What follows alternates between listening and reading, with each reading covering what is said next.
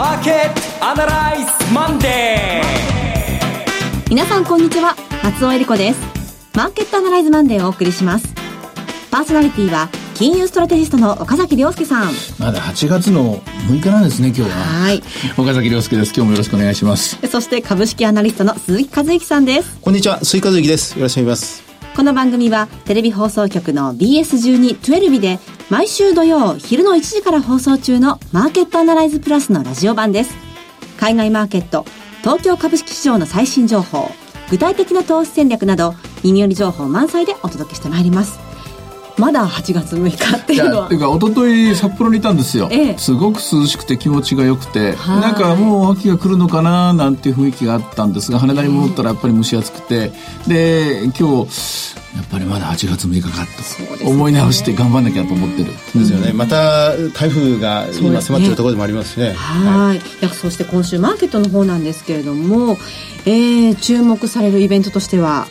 どのあたりでしょうか、うん、あのイベントというか経済指標とか淡々とこれから見ていかなきゃいけないんですがそれ以上に、あの米中の貿易摩擦問題の話なんですがみんなもう縮小気味になってると思うんですが今週はもう一回ここをお掘り起こさなきゃいけないというか、うんえーフォーカスしなきゃいけない一週間になると私は思います。後ほど詳しく。はい。それでは番組を進めていきましょう。この番組は株365の豊か商事の提供でお送りします。今週のストラテジーこのコーナーでは今週の展望についてお話しいただきます。あの、先に、話が長くなると思うので、先に、あの、戦略というか、一週間の、うん、日経平均ダウとか、この辺のトレーディングで言うと、えーと、アメリカの方は、アップルの1兆ドルっていうのが一番象徴的で、良かった良かったというふうに、まあ、あほっと胸をなで下ろした一週間だったと思うんですが、はい逆に言うと今週、そういう、う援護射撃といいますか支援材料ないんですよね。ですから、久しぶりに、え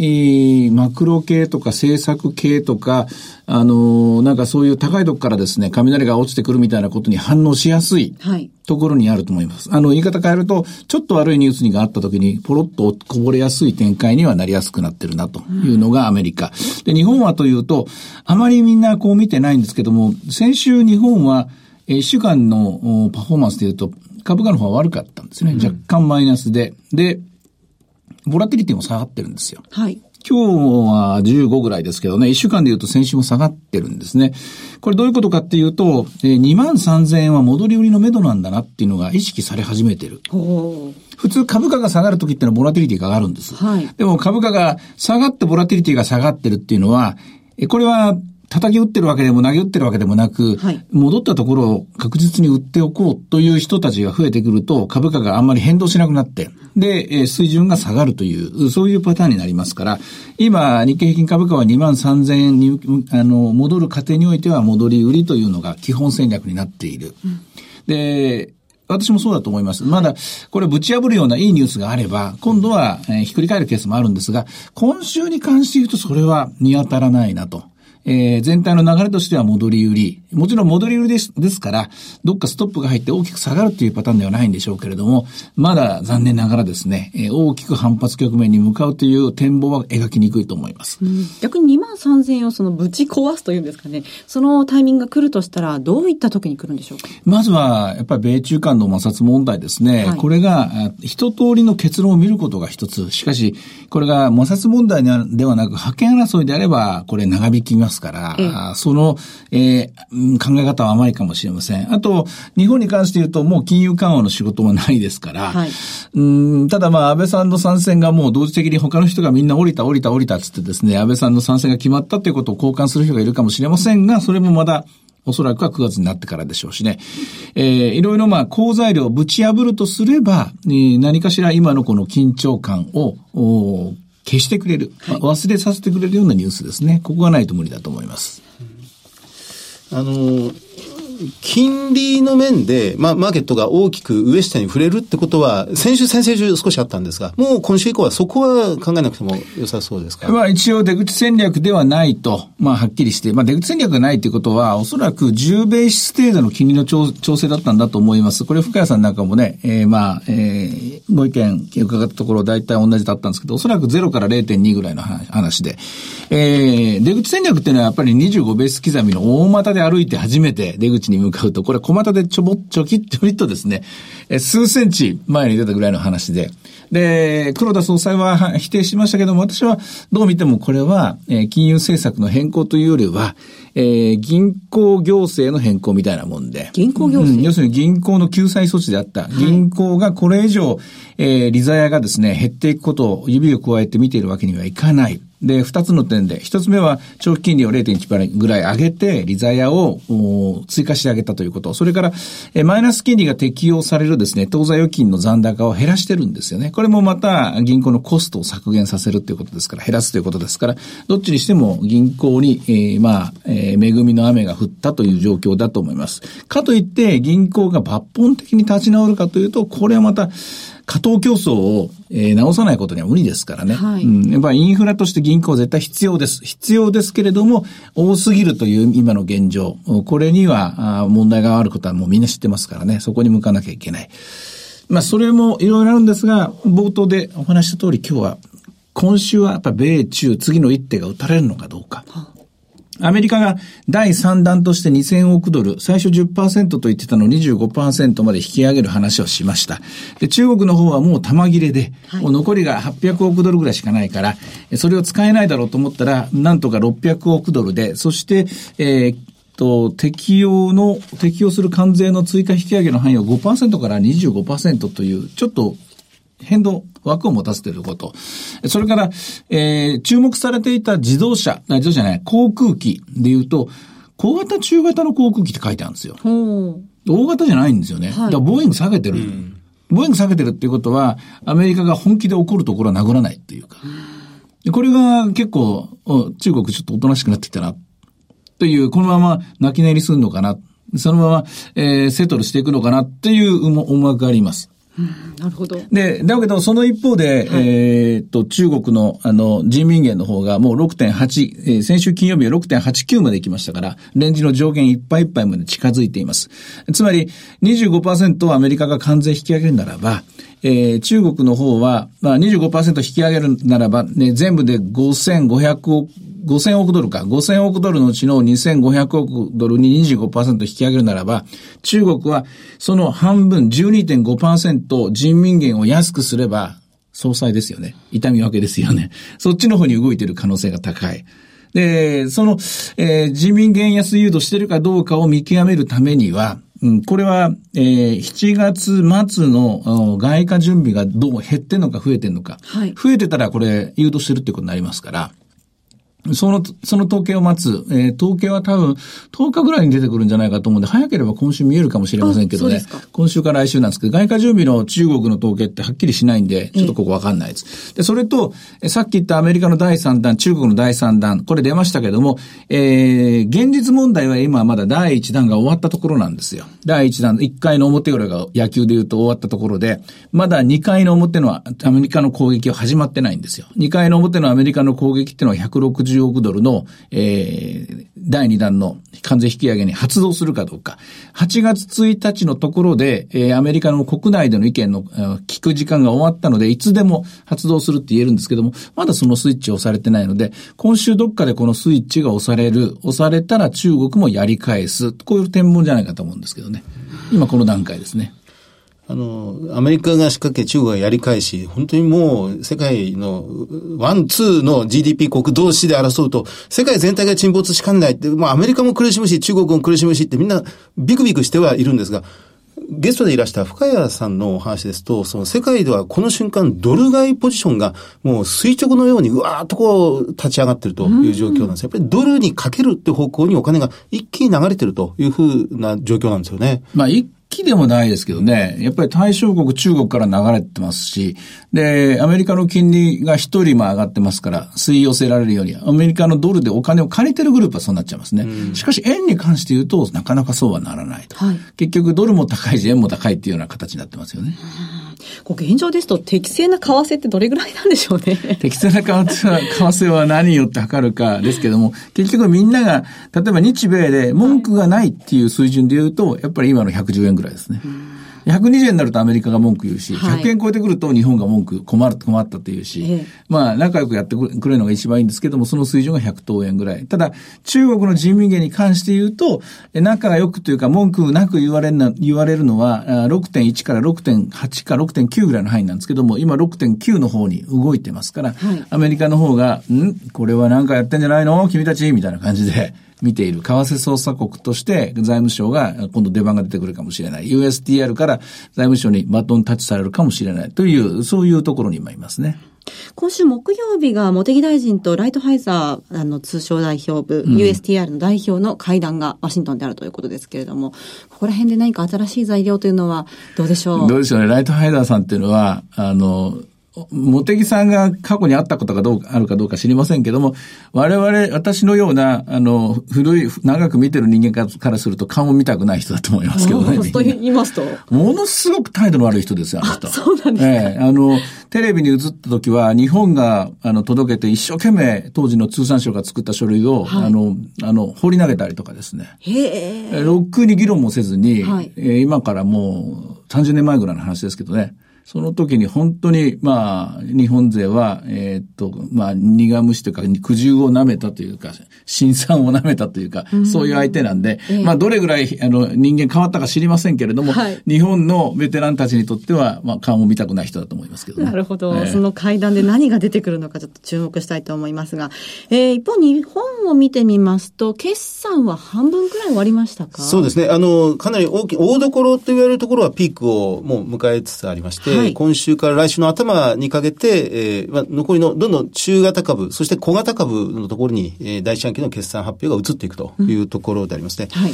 今のところは、あの、全体で10 10%近い増益が平均的に今得られていると、目の前で見られているという状況で、通期の業績も、あの、3ヶ月前のところではほんの1%増益ぐらいだった今2%増益ぐらいまで、はい、これちも報復前進ですけど、少しずつ、まあ、引き上げてきているような状況ですね。ただ、やっぱり、ところどころ気になるニュースはありましたね。久保田で、久保田の決算なんかすごく、まあ、すごく、数値自体はそんな悪くないんですけども、やっぱり、はっきりと原材料価格の上昇がマイナスだったということと、プラス中国向けのトラクターが、やはり陰り出してるっていうか、そこ書かれてましたんで、やっぱりここでも中国についての、まあ、影響ですね。ここが、どんなふうに各社、えー、それを吸収しているか、そこに注目が集まると思いますね。そうですね。はい。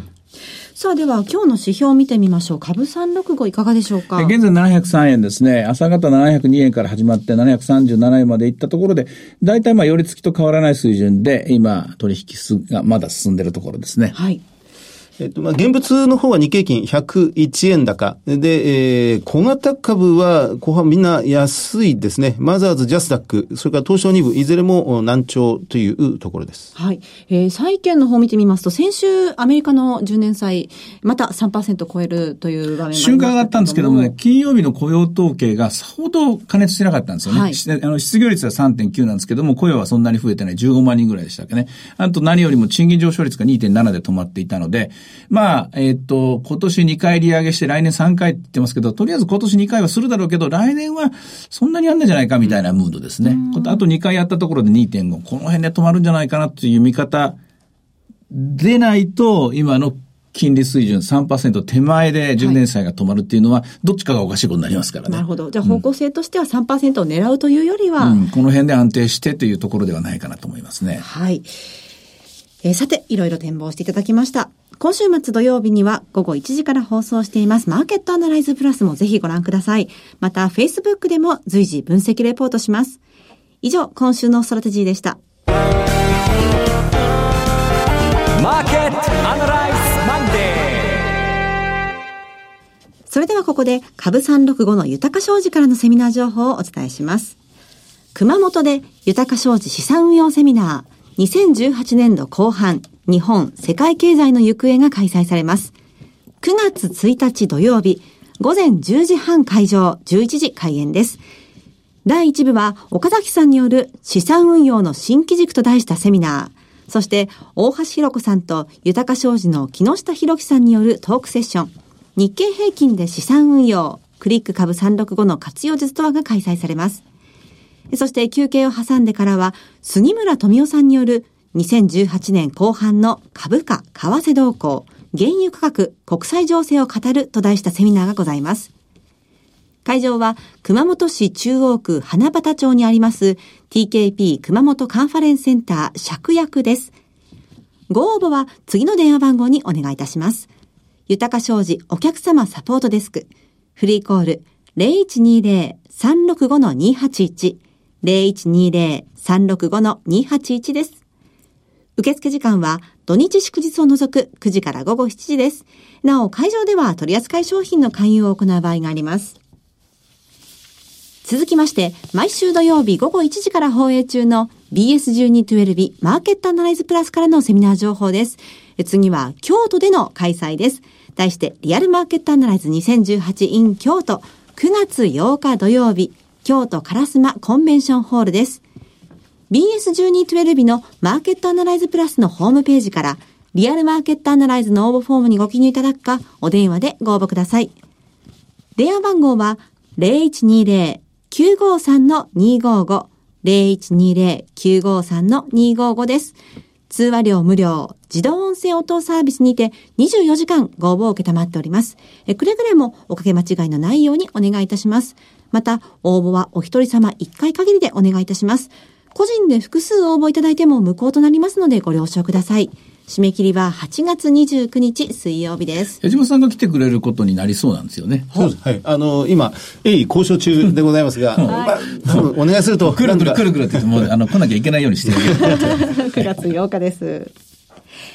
えそして最後はテレビ番組のご紹介です。いつでも全国無料の放送局 BS1212 では8月8日水曜日夕方6時から BS12 プロ野球中継2018千葉ロッテマリーンズ対福岡ソフトバンクホークスそして8月10日金曜日夕方5時59分からは東北楽天ゴールデンイーグルス対埼玉西武ライオンズの試合を放送します。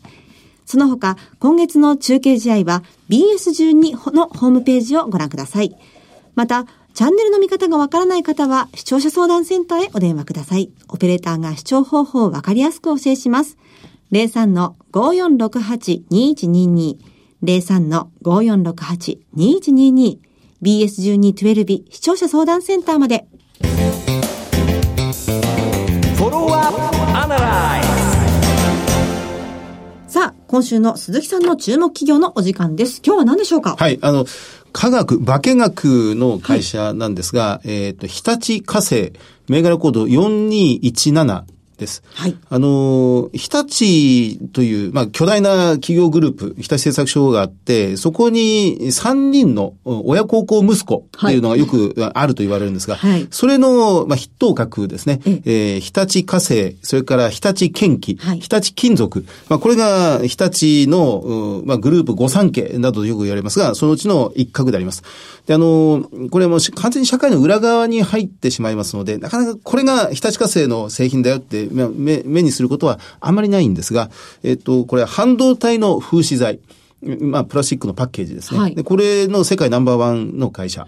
であったり、あるいはリチウムイオン電池のマイナスの極、う不極う剤であ、まあ、これも世界ナンバーワン。はいえーあとはもうプリント配線基板のその配線板であったり、えーあるいはライフサイエンス向けの、まあ、原材料であったりという、そういうところが非常に強いという会社です。で、あの、2週間前の月曜日にすでにもう決算発表してましええて、これは売上は増えたんですが、利益は減益でした。はいえー売上は11%増の1680億円。えーところが、第一半期の営業利益はマイナス27%の98億5千万円。うん、ちょっと大きかったですね。はい。えー、これはやはり先行投資が今相当活発に行っていて、はいそれの固定費、まあ、原価償却費になるんでしょうが、えーそれがかなり増えているっていう部分が、えー、まあ、決算資料の中には随分詳しく出ています。はいで、あ資材価格も結構上がってると。で、かなり警戒してこの2週間、日立火星の動きを見ていたんですが、ええ確かに決算発表初日はドーンと、